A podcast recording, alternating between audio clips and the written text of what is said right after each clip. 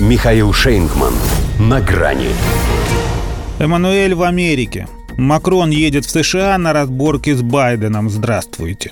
На грани. Может, хоть сейчас он не станет наступать на те же грабли и обработает таки голову средством от перхоти. А то прошлый его приезд запомнился лишь трогательной заботой хозяина Белого дома о пиджаке гостя, усыпанного чем-то белым.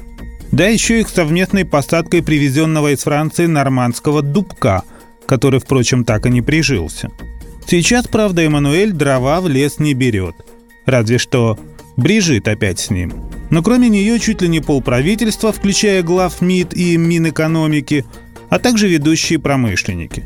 Ибо Макрон, как говорят, собрался на разборки.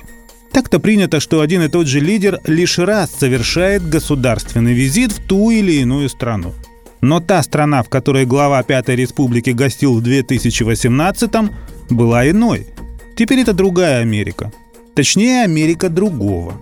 Дональд Трамп свою стремился освободить от надоевших пут всякого рода альянсов, союзов и партнерств.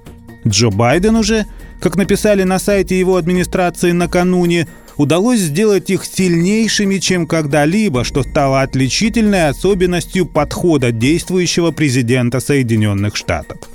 Правильнее было бы сказать «похода», поскольку под этим подразумевается продвижение интересов и ценностей США в мире. Собственно, Макрон для того и едет в Вашингтон, чтобы объяснить Байдену, что вообще-то у европейцев эти интересы тоже имеются. Наивный французский юноша. Видимо, забыл свой австралийский позор. Или принял на веру слова прожженного американского барыги, который, играя под дурачка, сказал ему тогда, что не знал всех деталей этой истории с подлодками и пообещал, что больше такого не повторится. А потом совершил еще один акт.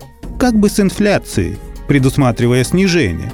Но на самом деле опять с Европой откровенно соблазняет ее корпорации льготами, если перенесут бизнес в США. И это значит, пишет французская «Лес Эхос», что на ДИЭС нависла угроза деиндустриализации.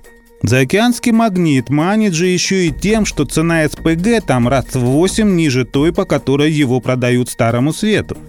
И если Макрону не удастся донести до Байдена всю серьезность ситуации, Лемонт предвидит торговую войну, которая всем дорого обойдется. Однако среди первых ее залпов называют лишь сотрясание воздуха. Протест в ВТО, правила которого Штаты давно не относят к тем, на которых основан их порядок, и калька с «покупай американское», «покупай европейское». Но чтобы купить что-нибудь европейское – надо произвести что-нибудь европейское. А в той же Франции уже разрешили вместо бензина заправлять авто использованным фритюрным маслом. Хотя его для начала тоже надо бы использовать по прямому назначению, а это здесь не всем по карману. Тем не менее, берут пример с Бразилии. Там, мол, на этом как-то выезжают. Так там и Донов Педров не сосчитать. А во Франции потому и полное Пежо в масле – что, как о нем говорят Педро, в самом Елисейском дворце. Пусть и зовут его Эммануэль. До свидания. На грани с Михаилом Шейнгманом.